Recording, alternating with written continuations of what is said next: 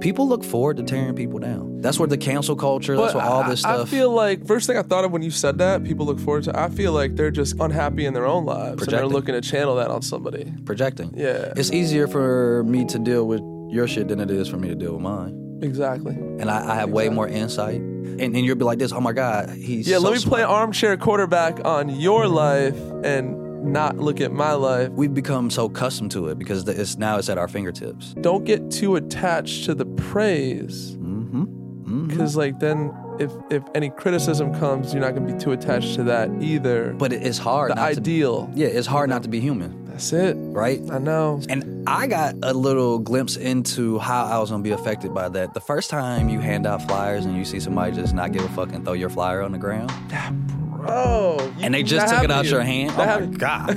Oh my god! You do feel some type of way because you feel like, so I wasted my money on hundred flyers, and they just gonna throw it on the ground. Now you can't even pick it up because they stepped on it afterwards. Like fuck his face.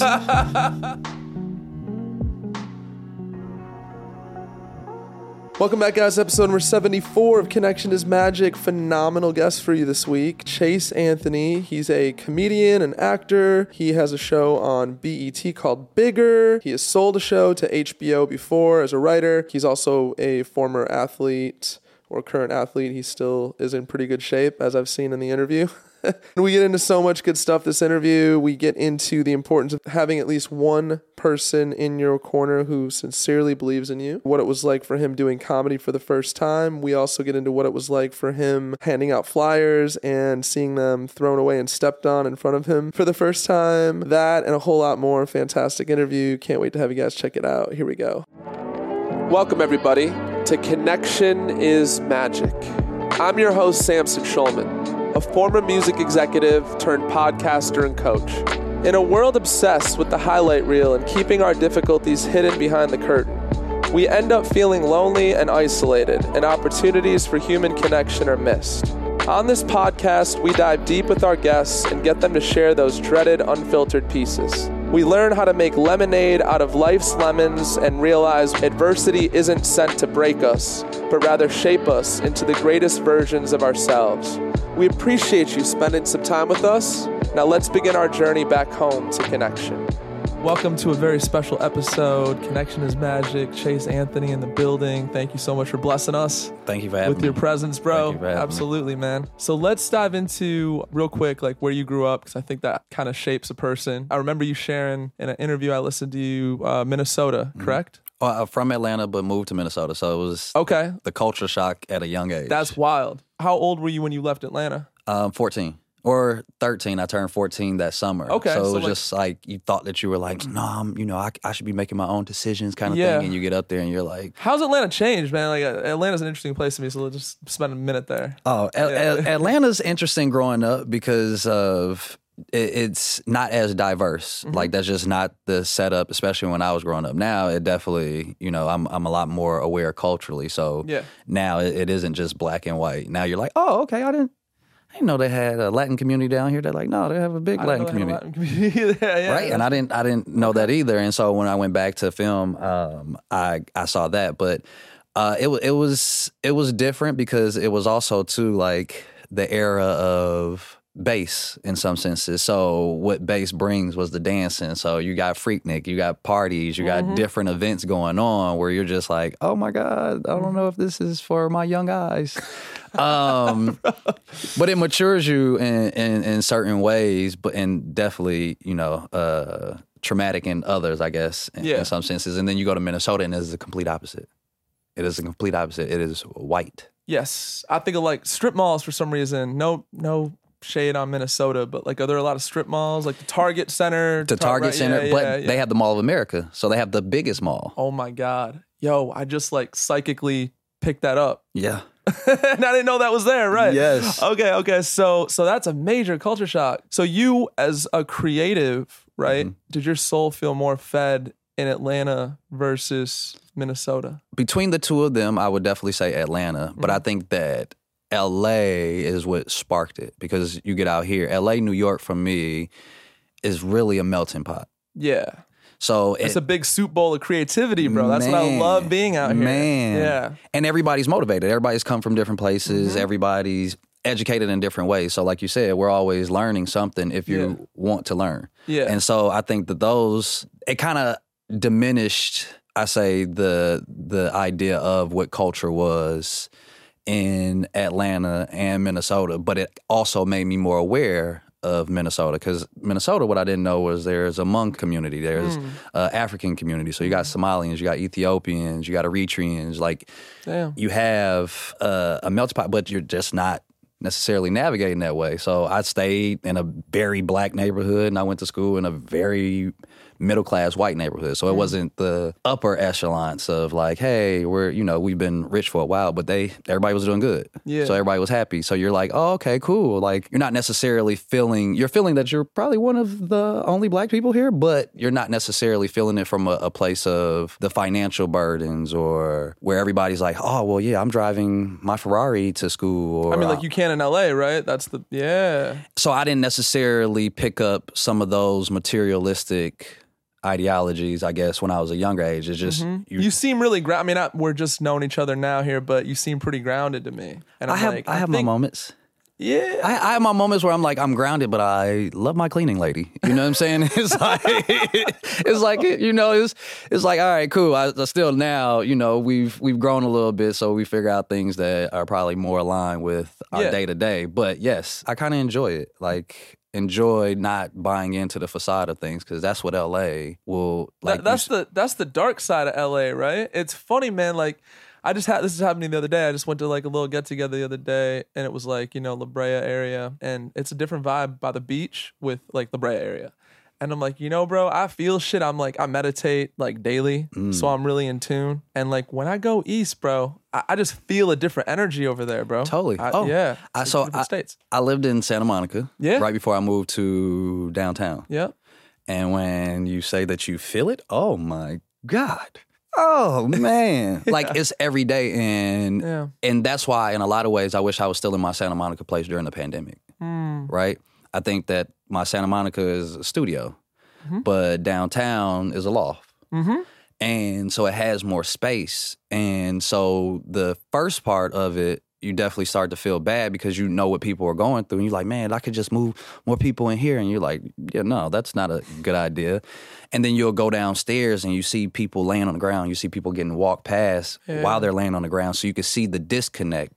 In Santa Monica, it was different because they definitely, the homeless population has definitely grown. Yeah. But you could tell that people are still aware that there's that's a person. Mm. Downtown, they just become accum- too accustomed to it. So now they're just going by, and so that energy, everybody's just moving faster. You know, you go by the beach, people a little chiller. You know, hey, we're gonna get there when we get there. Yeah, like, yeah, li- like literally slower pace, you could see more. Faster pace, you see less. man. Straight up. So it, it it was it was different for me sitting in that because again, like I am grounded. Like I, I enjoy being a real person, talking to Mm-hmm. real people, having a real human experience. And you, once you start seeing that exchange, you can either buy into it, Yeah. or it's gonna put you the other way. So I was in my house feeling guilty at points where I'm like, man, like You know, you sound like Louis C.K. You're a comedian. So like Louis C.K. had a bit about he's like, if you drive a Lexus, you're an asshole because there's like ten starving children who just died because you had to have a Lexus. Well, and and you can get caught up in the whole exchange. And I think we see it with diamonds. We see it with all kinds of Yeah. different things that we, you know, we find. As I grow older, I'm trying to be more like less black and white, more in the grays. Mm. So like, why can't you have a, a nice car and like go do charity work? Like you know. what I'm saying? Like, And that's why I sit. That's where I sit because it's like, all right, cool. I'm not disconnected if I'm doing my part as far as whether it's food, whether Yeah. it's clothes, whether it, it's a, a, a couple of dollars. I feel like I've done my part in Mm. some senses, but also too, you know, now I know that it comes down to voting and stuff like that as well. Of like, Yeah. all right, cool. Well, these people are out here for a reason. We're not paying attention to it because it doesn't affect us until it does. I think just do what you can do at the current level and uh, you know space you have to do it with, right? So like that's the thing is like people like when I get more money, I'll do this. Well, what are you doing now with the resources that you have? You see what I'm saying? Like, Mm-hmm. I donate to like four charities, not crazy amounts, amounts I can afford right now. But guess what happens when I get the bag? Then I I, can- I just, you know what I'm saying? I just expand. Man, That's it. And now I got my own charity because now I have the resources. That's it. But I think a lot of people don't necessarily see that part of the journey, right? Mm-hmm. And I think that that is is LA and it is totality. At the end of the day, everybody's waiting to get to this moment, and they think that that's magic. Bro, that's we gotta happiness. talk. We gotta talk about this. that, like, bro. We gotta talk about that because people's mental health is taking a beating because they're waiting to live life. And Am I've I been that person. I I've been that person. Hey, man, I've been that person. We've all been that person. I feel like if we're being honest, would you agree that everybody, everybody, in everybody the ha- entertainment space Oh, my has God. been that person? I, I'll say majority because because now now the one thing that I, I've been able to see is certain people have been wired or programmed or picked up information to where they can't pivot from it right? So some of us have grown up with parents that have been okay nurturing whatever fantasies you know we got fixated on whatever dreams Crazy supportive. Yeah. Right. Yeah. And then some of us have been like, no, there's this formula. So you're going to go to school, Mm-hmm. you're going to find a wife or a husband at school, and you're going to be happy for the rest of your life. I'm not happy, but that's what I heard it works. And it's like, well, no, that actually doesn't work. Yeah. And I, Yeah. I followed that whole regime. I had a career. I did all that. And then finding out that finance wasn't my end You were an game. accountant for people listening. Yeah. Yeah. So I was, I was a production accountant. So uh, Yeah. uh, I've worked on shows like Flavor of Love, For the Love of Ray J, Real and Chance, Who uh, Megan Wants a Millionaire, Rock of Love. You, you know the bullshit. Uh, you know the stuff that you probably shouldn't be watching. So, bro, I just saw this video. Uh, Andrew Schulz. Mhm. There's a clip of him talking about TikTok is a Chinese company. Man, I watched Uh, that same. Did you thing. see that clip? I just watched it. Boom! Right? Like, okay, so let's tell the people that are listening. Right? So, like, Andrew Schulz was talking about if if you're a Chinese company and you're a competing, you know, superpower Mm-hmm. country wise, what are you gonna make pop in the algorithm the most? The dumbed down, stupid ass shit pops the most. And in China, it's like uh, lessons on being an engineer, Man. things like that, right? Structure. It's popping over there in their algorithm. Bro, this shit is chess, not checkers, bro. like, I'm telling you, this is crazy. And to be honest, because Yeah. you know, because I've traveled. So when I went to Japan, it blew my mind. Mm, tell me, Right? Yeah.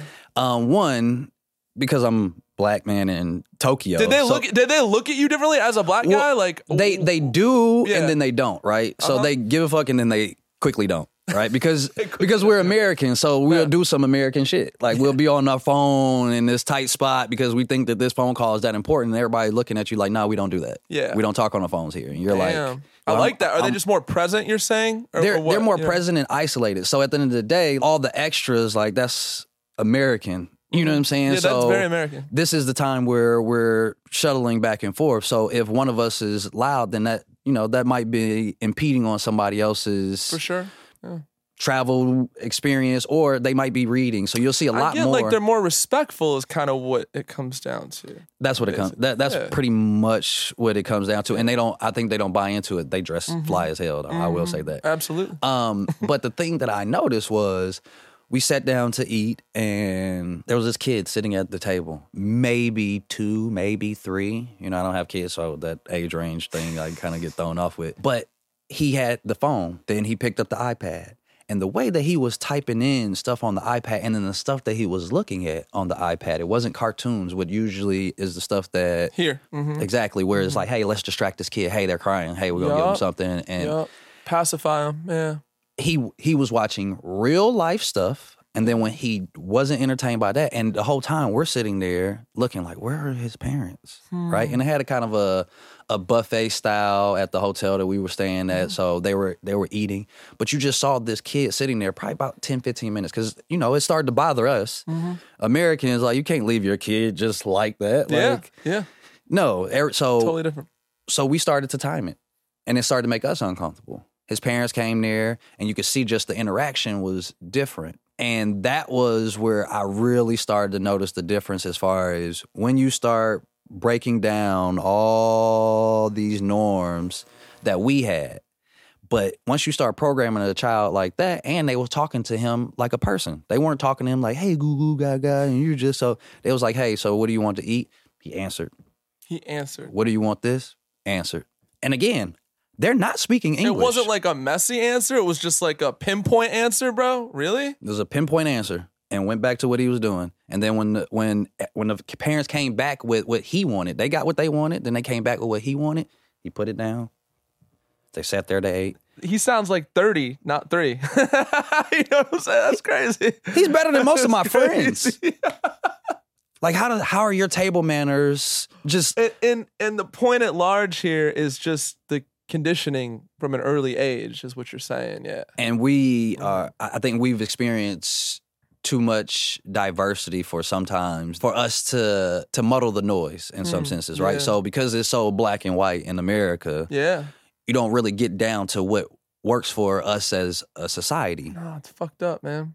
I just, as you said that, so black and white in America, I thought about CNN, Fox. Like, where the fuck, where's the shit in the middle? You know what I'm trying like, If this is news, yeah, yeah. if this is news, if y'all reporting the same thing, but y'all have drastically different yeah. perspectives on it. Like it's like, how are y'all watching this? And then two, I think because we've dumbed down so many things Yeah, that we can't wonder why some of the people move the way that they do.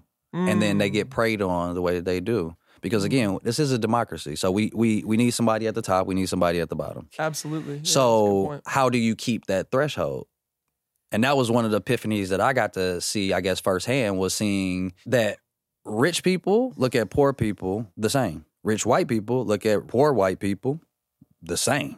They look mm. how they look at poor people. Because at the end of the day, they don't care black, white, you're saying they see poor Well, people as poor people. That- what you're saying? poor people is poor people to Right, rich people. right, right. And, and in order to keep our society going, and in order to keep the norms, in order to keep the rich richer and the Mm-hmm. poor poor. That's why again the middle class keeps just diminishing. It's like, all right, cool, you're about to get on one side. very rigged, bro. But this is all you know. This is starting to really be a known thing, bro. If you have if you have a credit card uh, where you owe like three thousand dollars on it, and you just make the minimums, it'll take you like thirty years to pay off that three k or something. Am I right? Some, Yeah. some, I mean, you're an accountant, it's- so you know. Yeah, yeah. and and it's and- crazy. But that's the trick that's bag the that we get into. Yes, Yeah, yeah, that's the that's the the trick bag. But again, it goes back to the voting. We don't know why we're voting for what we're voting, and then we don't have enough trust in the voting system. Mm. So then now you start to really dismantle why we're doing what we're doing. And Yeah, as we- long as we- we, are good, Yeah.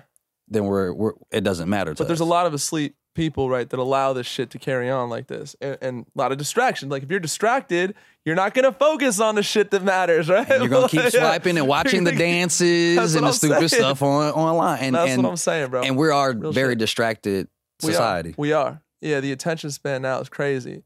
But I want to go back for a second because I just saw something else that was that was crazy. See, I use Instagram and this shit to like educate and like because that's an option too. Right. Most people probably aren't taking that route. It's probably the other route that we're talking about, right? They- but They don't. they don't. But peep this. There's this guy that did a little meme skit on TikTok that one guy he pretended to be himself and then he played the other character pretending to be the bank. And he's like he gave the bank a thousand dollars and he's like, here, hold on my money. And then a year later that you know the interest on a thousand dollars is like what, like, you know, fifty cents? If that. Maybe if that. that. And then he flipped it. And he's like, the bank giving him a thousand dollars. And after a year, he's like, that'll be like, you know, three hundred dollars or something of interest going the other way. Mhm. That shit was fire to me. Yeah, If but you look at this shit, but we don't Yeah. slow down enough to think about it as well Yeah. as we we now um i'm not sure how old you are but we've watched everything evolve from where we got the torch to a very microwave society like just millennial to Gen Z,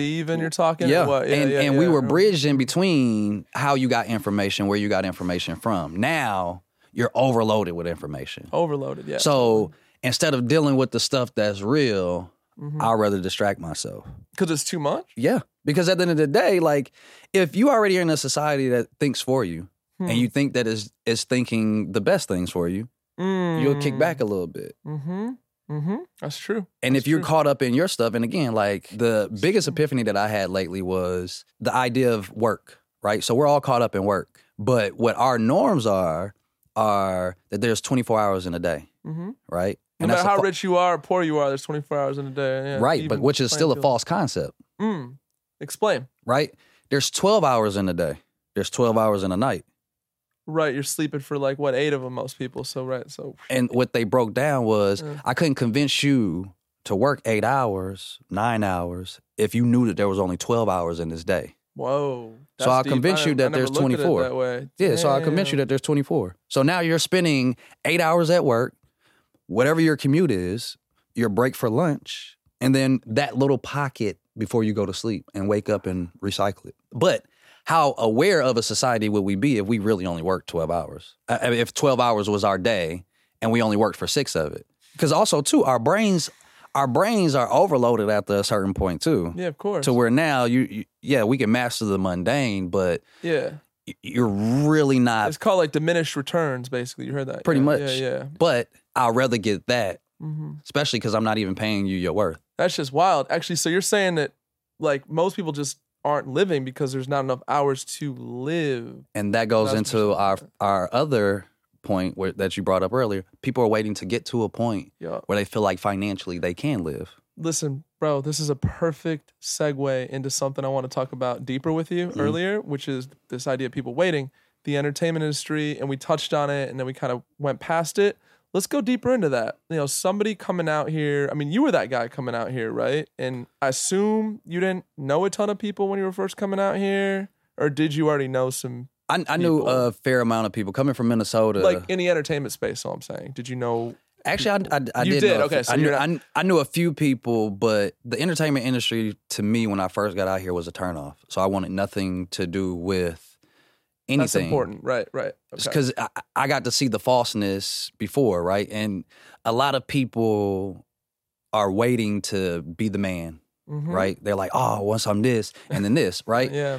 But when you play sports, in some senses, you've kind of already walked that walk. If you've gotten any praise or you gotten any accolades as You play athlete, football. yeah, and I ran track, and so you ran track. So yeah, let's take that. Let's distill that and, and how that relates. Go further. So yeah, I've been AAU, so that's you're ranked in the nation at that point. I've been all state, all conference, all those things. So you you kind of gotten those accolades and Mm. you've gotten that praise. And then at certain points you've been in shape, so you've gotten that praise. At one point, I also you was- worked really hard at something and excelled basically at it, right? Yeah, and, and and- now it's just the same idea in entertainment, basically. It's just Right. stamina. Somebody told me. But you know. again, people buy into once I get to this place, this is how people will see me. Mm. They're like holding their breath for that praise almost, right? Yeah, yeah. In athletics, it's not the same. You're saying there's a difference there, or No, are you I, saying am saying that the the correlation of if you've already gotten that praise, Yeah. and especially whether it's on the field or off the field, right? I'm so you. I'm with you. if people have been like, "Oh man, so that he he the fast one. Oh, he's he played for this team. Or oh, he do this." You've already kind of got that praise, and especially if you're seeking the attention from women, if you're seeking it from your peers, Yeah. if you're seeking the financial parts. Mhm. Once you start bringing those things in at a younger age, now once you get out here, it's not necessarily like, oh, well, once I get here, I'm gonna be the man. It's like, nah, I've already been the That's man. That's beautifully And, said, man. and so for me, that's I think that's what kind of had me take a back seat to it because I could see the falseness. I'm There's like, this like yearning for it that you didn't come out here with because you had already satisfied that, if you will, right? and I needed a fresh new start. So Yeah. I was fucking up in Minnesota.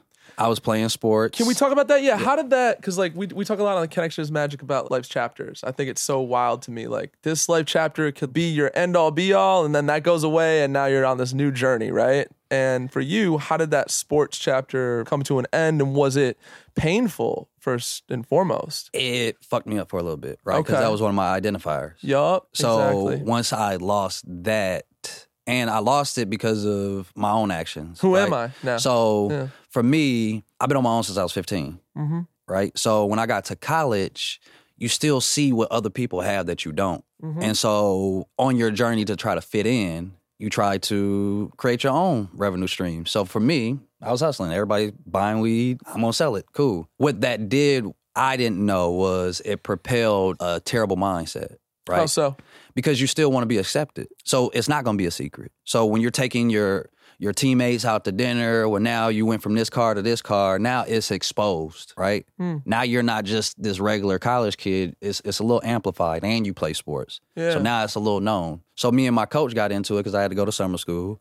He found out. So he He his, found out about the dealing, basically, right? Okay. and then okay. because we were at a private school, he was like, "Hey, for you to be eligible, we just found out that you got to take this summer school class. It's a private school, so the Mhm. class was like five to seven grand." wow. And I'm like, "Well, do I have any scholarship money? Do I have any what's the name?" He was like, "Nah, they don't have this." So Did they have to- do that to like set you up to get you out of there or something? Do you think, or no? That just I- to be honest, I, I don't know. Okay. I know I transferred, so some of my stuff didn't necessarily transfer, but Mm. I, I had great grades. I had been here for a year already ineligible because I transferred. and so you were like, killing it in sports for that school. Yeah, so I'm right? so I'm like, all right, cool. So now we're going in. So it's the summer, Yeah. and we're going into the fall. So we're going back into football season. So Mm-hmm. they're like, all right, cool.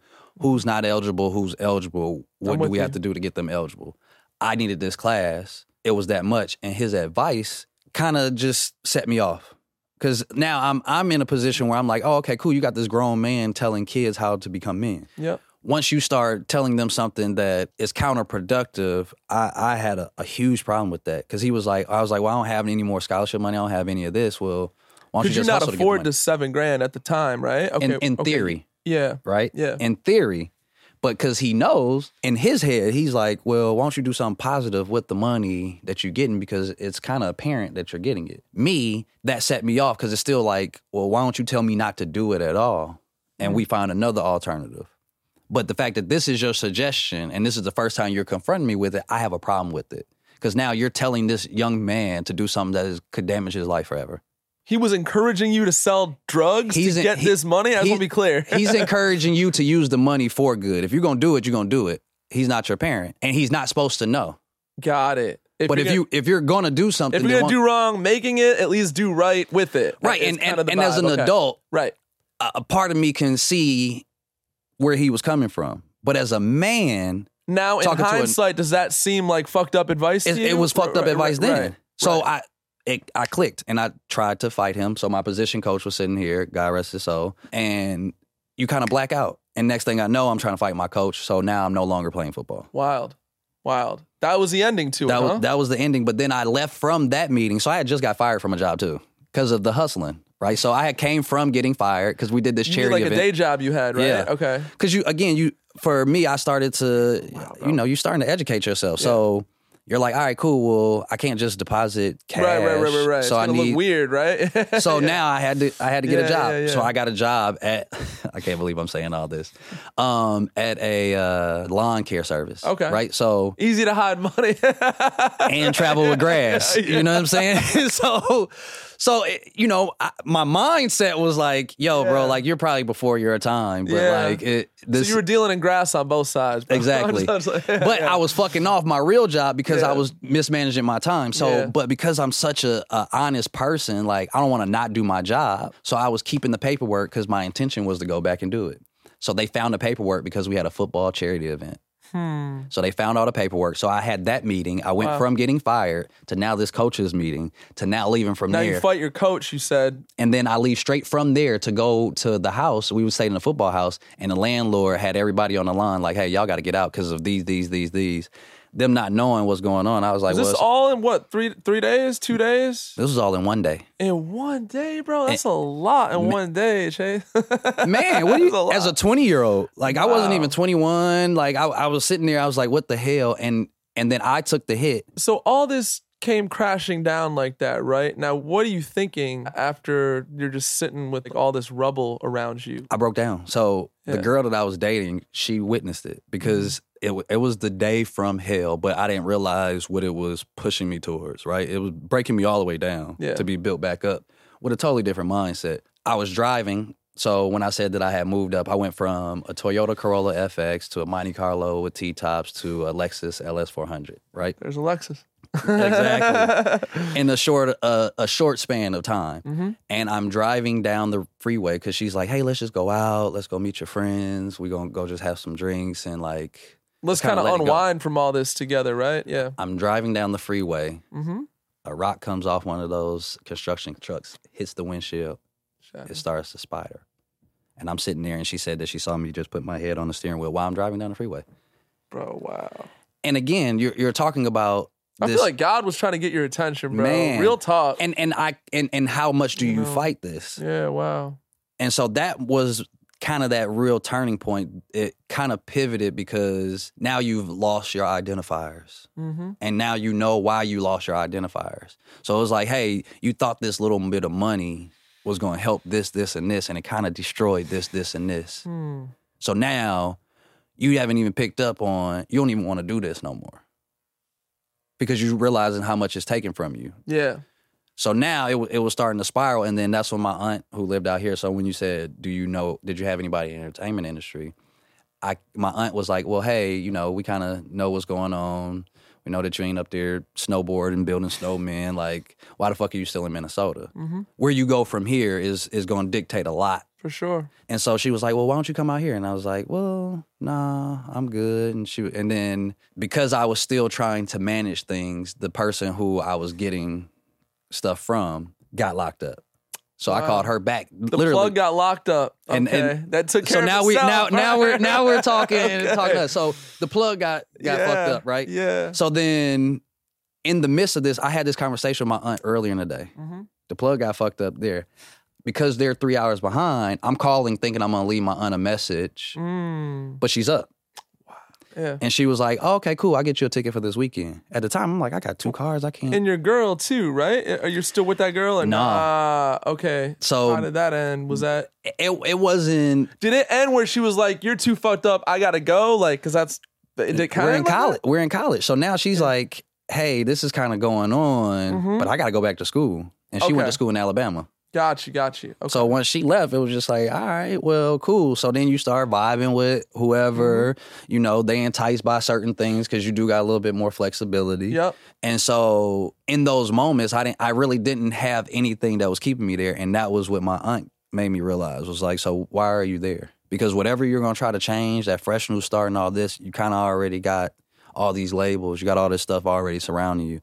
And I'll be honest, I wasn't a good drug dealer. I'm, I'm not like because I'm too nice of a person. You know what I'm saying? Like at the grand scheme of things, like this is the shit that I need to talk about on stage too. Like I was just that was just too nice of a drug dealer. That's what it was. That's why I didn't really last the way that it needed to. Probably. Bro, I was I was so good. I was good because I'm punctual. I'm educated, but like you know, What's I'm not. the downside look like of being too nice of a drug dealer? Is it like, under- oh, you need this for thirty? Okay, don't worry about it. I got you. You're, what- you're, you're too understanding. You're like Yeah. that that gym that never is gonna make money because like everybody comes in with their sob story of like you this, and you're like, Yeah, well, just you. just take it now and we're good. It's like this.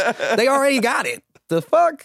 So for me, it, it really kind of was that pivotal point because when I got out here, it was that Aladdin, a whole new world. yeah. Because I had been coached, I was coachable. So breaking me down and building me back up is kind of the formula. That's what Mm. For football sure. is. It's like, oh, okay, cool, you can't do this. We're gonna get you here. Yeah. And so she came out here. I got a job with her, and she worked for a, a management company and a, a festival. So when you say like my management and stuff like this, Oh, I worked point, for- bro. I shout worked- out to shout out to Chase's management real quick. funny thing about that, yeah, go ahead. when I first got out here, that's who I worked for. Get out of here. I worked for my management company Damn. because again, Not I- doing really anything in, in front Nothing. of the camera or nothing. Nothing. Okay, Then- crazy. And because of the other clients, when we would go out and kick it, that was what exposed me to like, oh, I don't want nothing to do with this. Let me just get Mm. me a job, find my lane. I'm good. So I took classes at UCLA, all that, and that's how I got into the accounting. Okay. And then it was that epiphany once you start really making money. This ain't what I'm supposed to be doing. This doesn't make me happy, and that's when you really start understanding depression in a in a, in a different way. Did you get really low? I did. And Mm. I couldn't identify. Like as a young black man, you thought that money was going to be that that That's step. that's the messaging, right? That's the messaging. As far as like, oh, okay, cool. Now, now I'm here. I can be looked at this way. I, you know, it kind of negates all the negative stuff that I might have done to get to this point. But now this validates this journey. Now this validates me. I heard Andrew Schulz make a point about this. I just want to mention. I mm. don't know why we're talking about Andrew Schulz so much, but But I, I mean, he's smart. listen, so yeah. so he was like, a lot of people that he said are are trying to make it and are suffering from depression.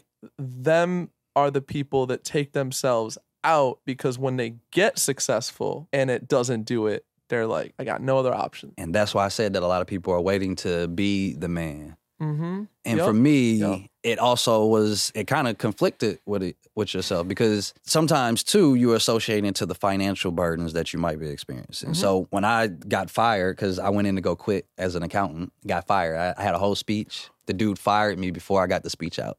You were right there on the doorstep of quitting. hmm So, bro, we got it. All right. So break this down quickly. So, how did you get fired from this job? So the first label that I got, I didn't like because it was like I'm the hip hop accountant, Mm. right? Because I'm intelligent and I'm articulate and all this.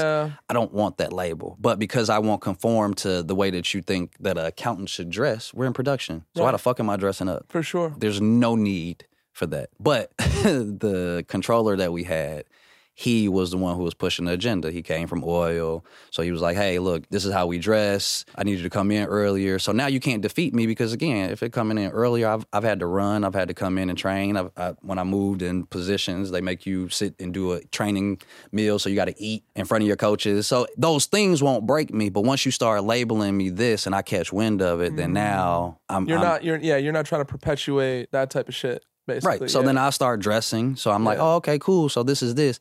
And then it just started to defeat I me more. like, what did you do? Wear a jersey and protest? Like, let me get the. I was just like, let what me, the let me get the let me get like my finest LeBron James jersey and really push this thing to the limit. Man, No, no, let me come so- in here in some basketball shorts looking like I'm about to go Yeah, hoop right you know what I mean? It's like, no, is this gonna make me smarter or is this is this affecting my work? That's what really matters, of of course. I think. Right. And so, So that sort it's almost like that, go back to the windshield analogy. The crack was in the windshield basically and just kind of spidered out. and you don't think fired. about and, and I, I think a lot of us don't go back and look at these things and how they affect us for better. the most fucked up times in our lives, bro, when we get shattered, we could grow into works of art, bro. Because you got to get put back together. you- you- yeah, you got to get put back together, and you gotta. That's why I have this podcast. Is like because if if you can keep the right frame of mind through that process, there is gold waiting for you. I'm I'm telling you, man. But a lot of us 'Cause I've can't see that far, right?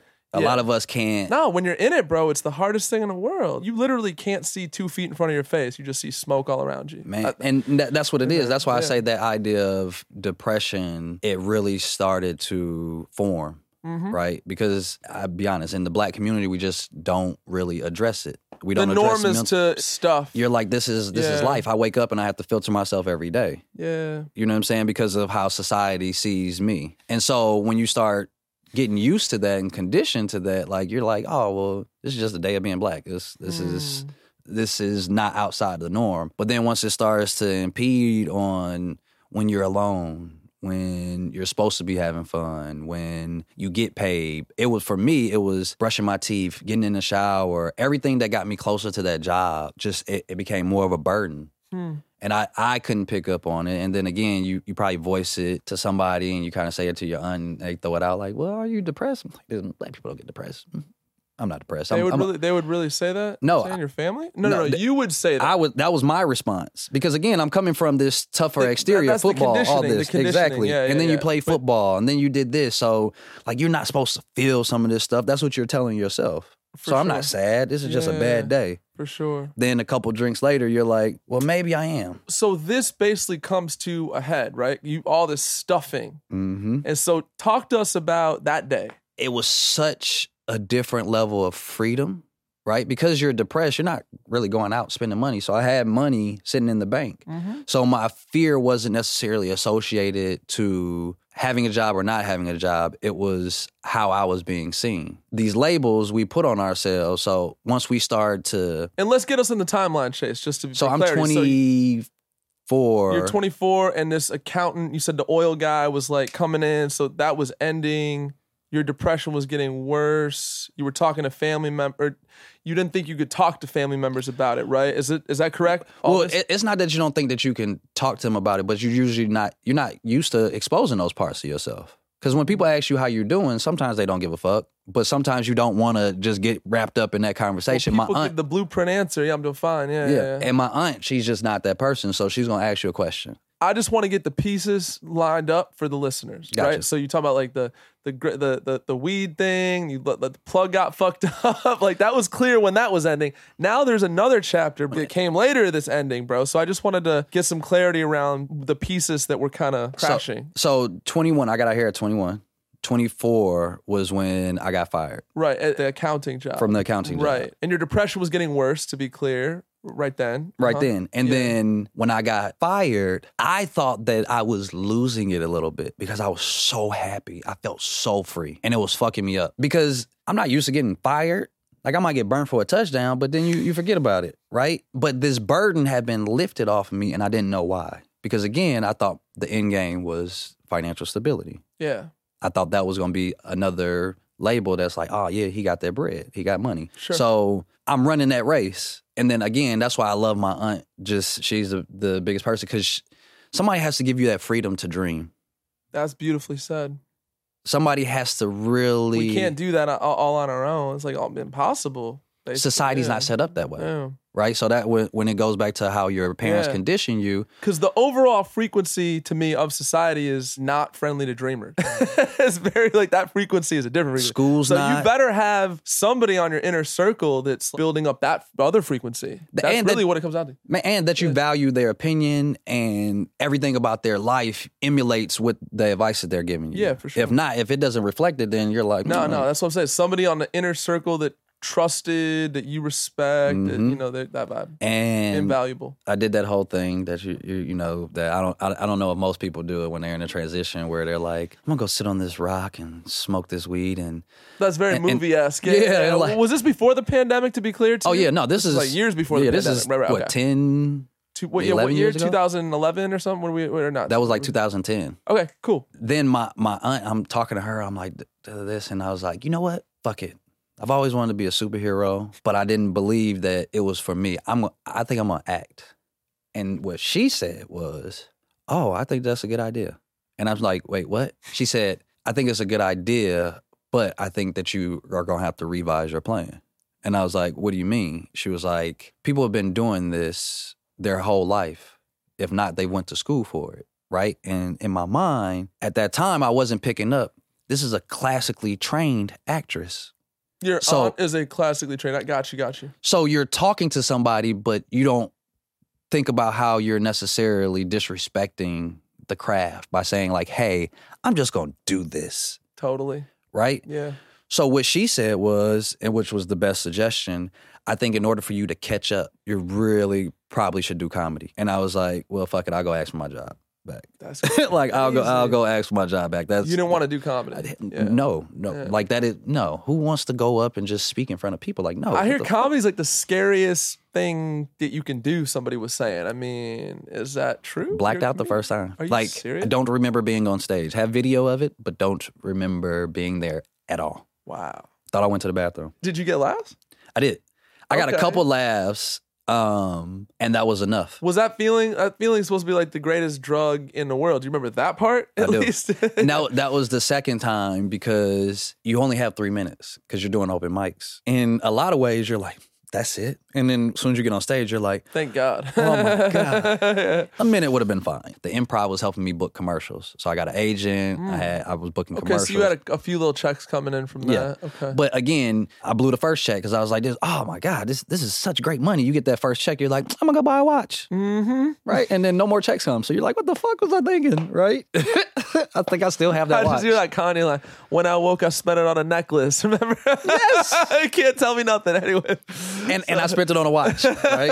I was like, "Oh my god, this is this is gonna be so great. I'm gonna buy so many watches. This Oh is my nice." god, man. Well, I'll tell you what, because I made money in entertainment, and when those checks come, it's like you think those checks are just gonna it's gonna stay right there, and actually it's only gonna go up, you know, Mm-hmm. and that's just not how it works. Mostly it's this, you know what I'm saying? And that's why Yeah, I, I love yeah. my aunt is because at the end of the day, what she was giving me were all the tools. So acting, like you said, is like this. Mm-hmm. Comedy can be like this.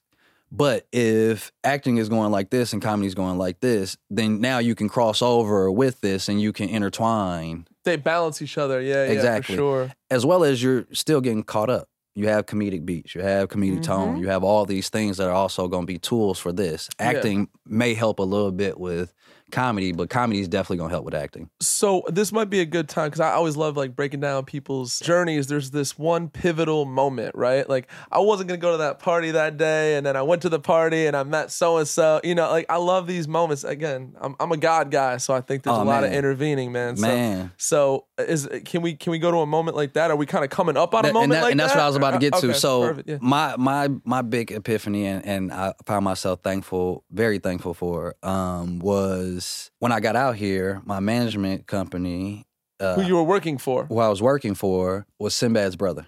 Mm, okay, Right. okay, So my aunt also used to work for Sinbad. got you. Now that's family because Yep. they've known each other for so long. So Yep. now I'm getting ingratiated into that because again, I'm here, I'm her nephew, so she wants me to get with like-minded people outside the people that I already knew coming For out sure. here.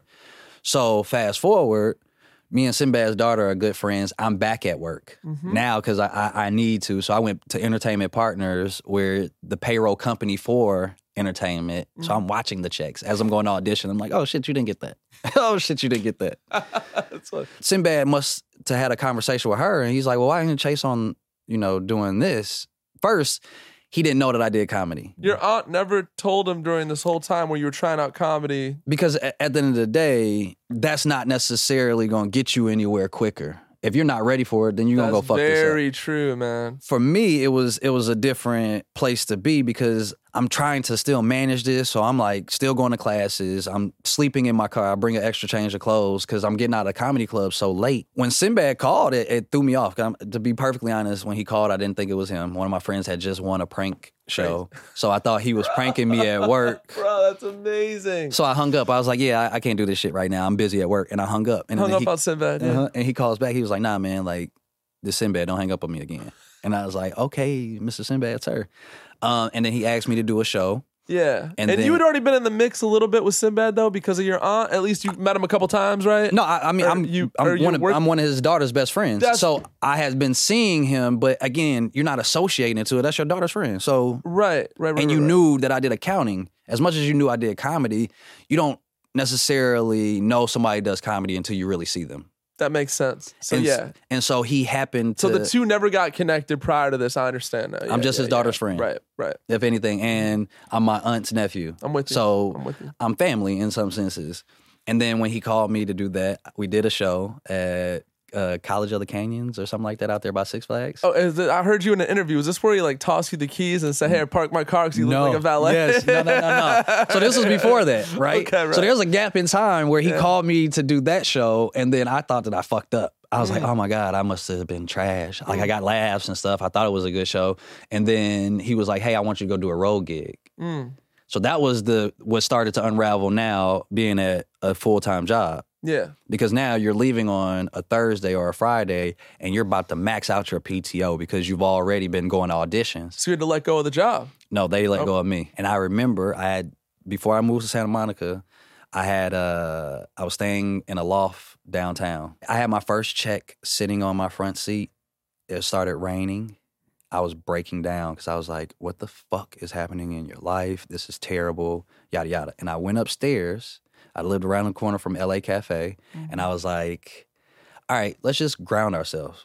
We're gonna go upstairs. We're gonna watch a, a good TV show. I think it was Nashville at the time. Yeah. Telling on myself and shit. uh, we're gonna smoke, and then we're gonna just relax. Yeah. Right? God got you. He would not. He would not put you in this situation if he didn't have you. And I need you to believe this, literally. And I'm having this conversation with myself because I'm like, yo, like, I don't understand this. Like, you're finally look like you're getting to a good place. It's like that saying, like he, he he's not gonna bring you this far just to leave you. Basically, like it was that moment. And I got upstairs. I'm in the middle of smoking, Mm-hmm. and my agent calls like, "Hey, we have a check over here for you." So I'm like, Unexpected check. unexpected check. okay, I love that. So I'm like, okay, yeah, all right, cool. I'll come pick it up. Da, da, da. The next day, Sinbad calls like, hey man, so uh, I kind of want to do some more road gigs, man, coming up in like the next month or so. Are you available? Man, I'm I'm so fucking available right now. You have no idea. I'm so I'm so available right now. This is crazy. yeah, I wish that happened to me on like, next girl I hit up for a date. I'm so available right Man, now. I'm Let's so, I'm- go. man, I'm so I'm so like if you have no idea, I'm dressed already. Um and so then we go do that road gig, right? And I'm overanalyzing. I'm like, I'm doing a road gig, da, da, this, and that's when he was tossing me the keys. He was like, "Man, I can't, I can't get this out of my head." He was like, "You dress like a fucking valet," because I'm I'm catering to this older crowd, so I don't want to necessarily think about it. And it's like this: no, you overthought it. Like if you go be funny, Yeah. none of this shit will Can't you dress however you want to dress as a comedian, yes, bro? yes, but it's yeah. Sinbad, so you're overthinking everything. I get that. Yeah, I get that. because you're like, all right, cool. His audience is Oh, you're talking about the age range there, right, the right, age right, range. I'm thinking about the context of get the, the jokes that you know that Yeah, I need if you to frame. over opening for Eric Andre, it'd be a, a whole different vibe. Don't wear clothes. yeah, don't wear clothes. The most entertaining part will be you putting your clothes back on. You know what I'm saying? Because Andre's going might start the show naked. You don't know, and now y'all up there naked together, so you don't you don't know what the vibe's going to be. You're like, all right, cool. And I remember I, I bought these vests, and I was like, I'm gonna kill him with these fucking vests. He's like, no, you're gonna park the best fucking cars in that vest because they're gonna trust you with that safe ass outfit that you had on. And then I think I had like these prop glasses because I was like, oh, I'm gonna look older and like, and then so he just starts shitting on me. I think the thing that we buy into isn't necessarily what he had experience of. Mm-hmm. So he's like, no, let's strip away all this bullshit that you done bought into. Like all this stuff does not make you funny. Mm, And then yeah, he- different different era, bro. Raised him. It's like that in music too, man. Because I worked in the music industry. Mm-hmm. It's like now it's so much about everything around the music, not so much about the music. hmm You feel me? hmm Yeah. Well, and then I think that it ends up funneling into the music because now you were is is bullshit around the music, and now that's what the music is about. Yes, yes, yes. Absolutely. Spills into the music. Yeah, completely. It, it now you were like this. Well, why don't we have R and B singers anymore? Because it spilled the shit around it, Yeah. spilled into it. So now they ain't talking about making love; they talking about fucking. Yeah. And now you're like, oh, oh, okay. Well, th- that sounds so passionate. feel, well, I feel like you're weaving material in this interview, bro. Nah, At some I wish. point. Yeah, I yeah, wish. Yeah. Gotcha. So, so where were you at, head wise, life wise, career wise, just prior to the pandemic?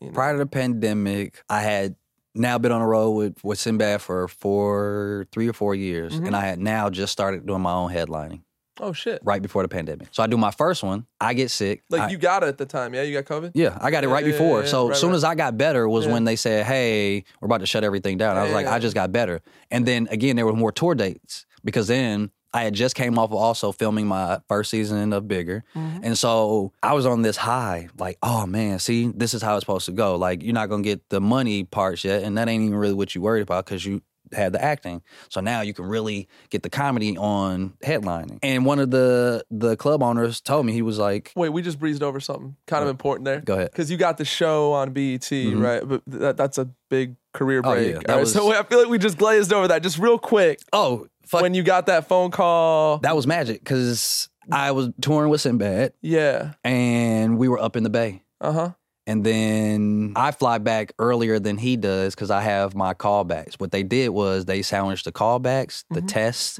and uh, Damn. the network all in one day. wow, So I landed at six something in the morning, ran through all this, and I had been there all day. And then they were like, "Hey, we need you to come back tomorrow." Right? Because I do comedy, Yeah. they don't think you could do drama. But it makes sense because some does. some comedians aren't willing to go there and be transparent or project that much of their life because you are playing a character, but you're pulling some from a real comedians place. could do that well though. But Most of us actually can. okay, We just don't get the chance There you because go. they're like, "Nah, you're There you supposed to be funny." And it's like this. Did you not hear the dark shit I just talked about? that's that's real. for me, I was too tired to really pick up what was going on. I take a nap, wake up at 2 a.m., go through all my sides. Mm-hmm. 6 a.m., I'm on with my acting coach, going through it, yada, yada. Man, I love your I love your hustle. Ah, like I just man. gotta stop and appreciate it. See, I feel like again, the athletics, that level of dedication and commitment, bro, it's transferable skills. And that's You what a lot of Yeah. people don't, I think, pick up. But an agent told me, he was like, that's that I love working with former athletes. He was like, because Yup. you guys are programmed and wired a little differently. And the, defeat don't necessarily take you all the way out. Absolutely. The resiliency you get and then stamina you get. You Mm-hmm. you understand dedication and stamina. And it's funny, I had a, a rapper who was signed to Def Jam who got crazy following on YouTube and he was like, he's like, all this shit is is stamina. I'm Mhm. like, man, when he hit me with that, I'm like, Nipsey. Nipsey said it. It's a marathon. is that what he said? Yeah, marathon. Yeah, stamina. That's it. I'm just not going to give up. I'm on fail. I'm on feel the failure. I'm gonna be days where I want to quit, but you know. But then you get that, it's it's so sweet when you feel like you're man, you're just like clawing and then you get that phone call, you get Mm-hmm. that break, man. I love I love that shit so much, man, because it's like that payoff for that level of dedication is what I love to see. people look forward to tearing people down. That's where the cancel culture. that's But where all I- this stuff. I, feel like first thing I thought of when you said that, people look forward to. I feel like they're just unhappy in their own lives and they're looking to channel that on somebody. projecting. Yeah, It's easier for me to deal with your shit than it is for me to deal with mine. exactly. And I, I have way more insight. And, and you'll be like this, oh my God, he's Yeah, so let me play smart." armchair quarterback on your life and not look at my life. We've become so accustomed to it because it's now it's at our fingertips. People say don't get too attached to the praise. Mm-hmm.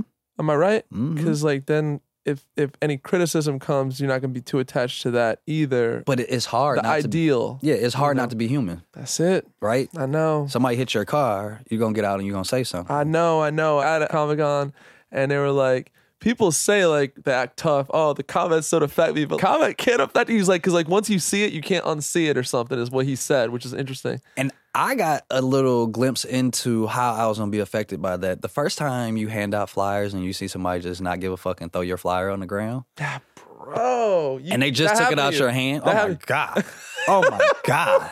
what? Because you have this whole, you know, mindset. Because again, I think that is you build these models off of things that you've seen. So Mm-hmm. when you start thinking about the music industry, like we know about mixtapes, we know about selling it out the trunk, we know from Ice T to Ludacris, Yeah, Master to P did that shit too. Master P to yeah. Nipsey to all them. Like, Yeah. it's like, oh, okay, cool. But when you see somebody that and it has your face on it, and they're like, yeah, yeah, yeah, nah, and they they throw it or they nudge it to where they don't even want to take it or don't. You, you start to really feel defeated in that space, and then you're like, this.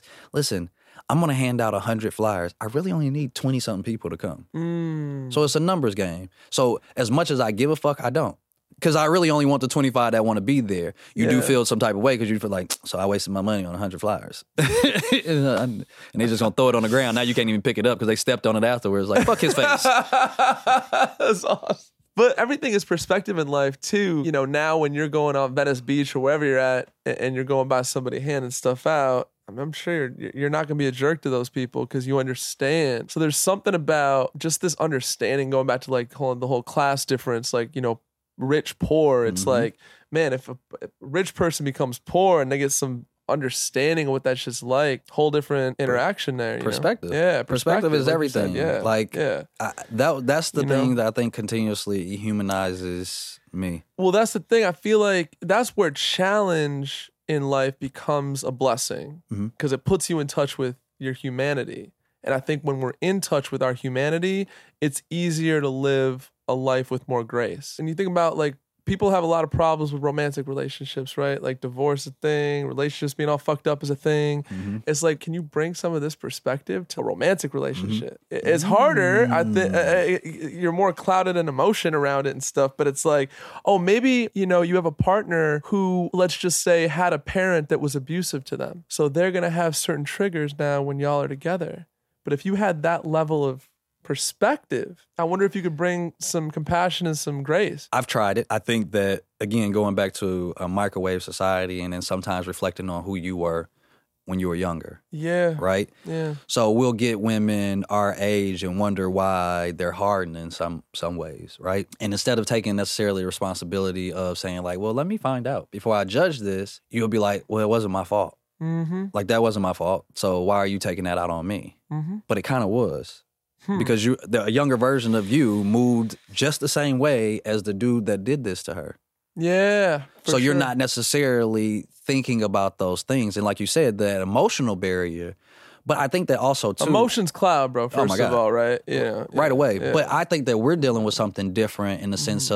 of we're dealing with old ideologies on manhood Mm-hmm. of how we were brought up, how we were programmed, and a new age woman. That's all shifting right now. Do you understand that? The whole landscape for guys and women, men and women are shifting. So nobody like knows now, act. men. I feel like there is more. We can open up. We can talk about shit. I said. I think post pandemic, especially. Oh my God. Mental health is kind of right. Okay. Of course, like because above being a man or a woman, we're human first.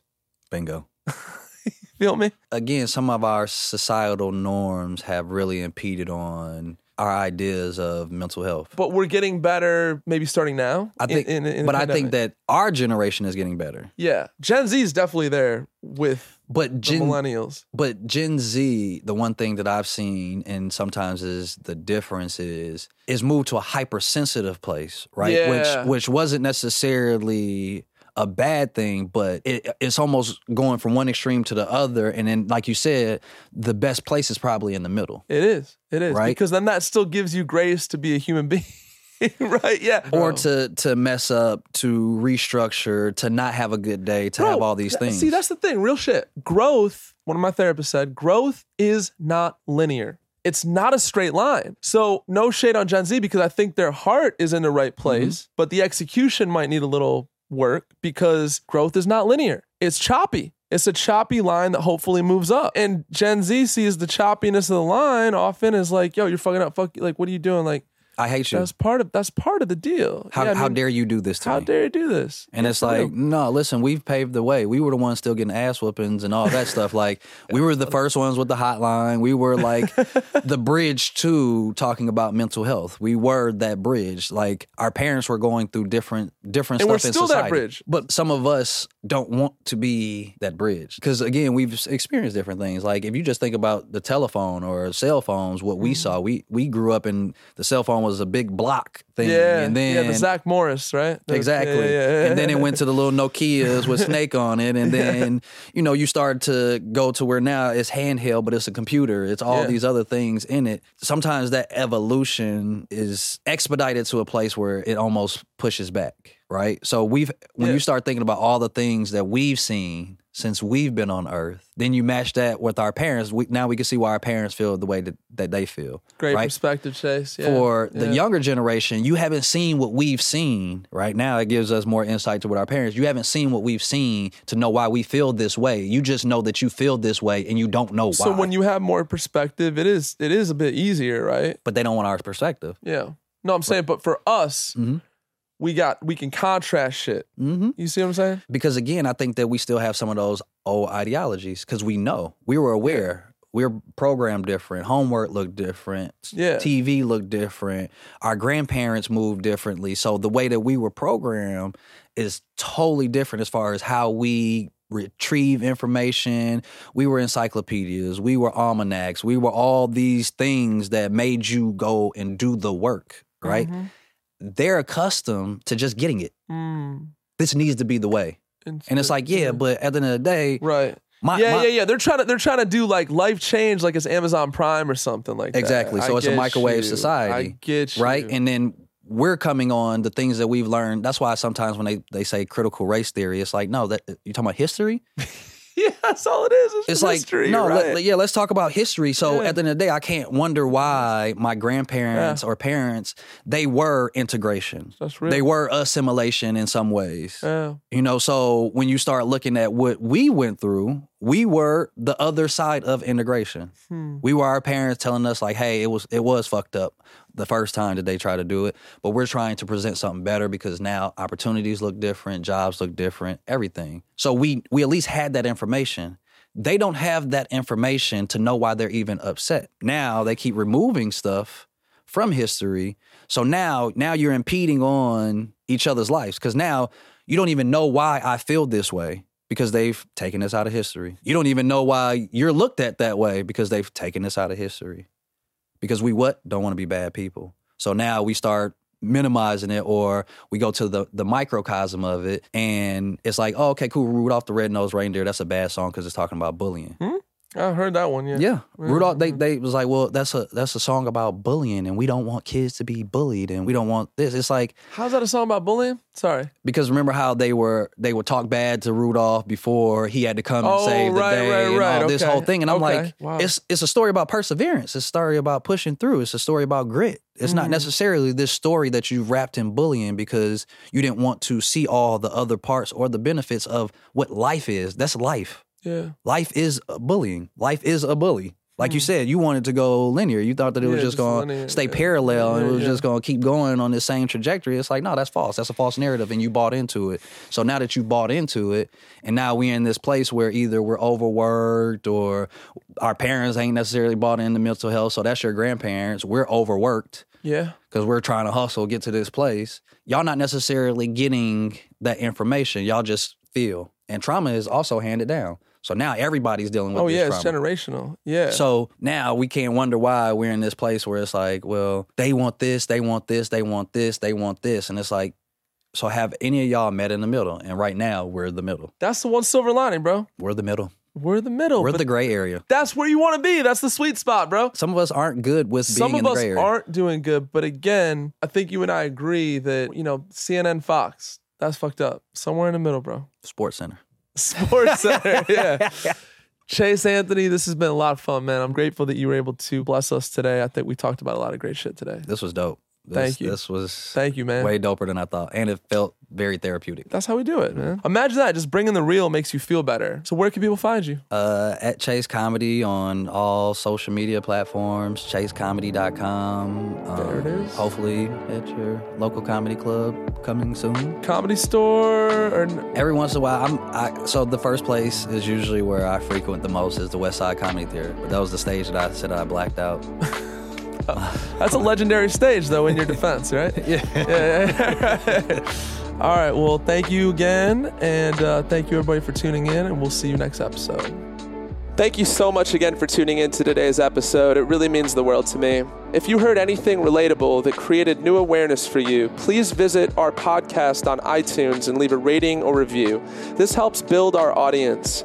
Please comment, like, and share this episode out with your family, friends, coworkers, or anyone who you feel would benefit from the messages shared in today's episode. I'm really, really grateful for your help in spreading these messages of hope and wisdom. The world is in such great need right now, and your support helps carry the message onward to others who need it. Also, please consider becoming a monthly financial contributor to the podcast. You can do so by visiting connectionismagic.com and clicking on the Patreon link. Patreon is a third party platform which helps support creators in exchange for exclusive content and offers. You'll be able to get discounted merchandise like comfy hoodies, t shirts, as well as retreat discounts where we'll have special guest speakers and group activities to connect you with like minded community members. Again, thank you so much for tuning in, and until next time, please stay connected.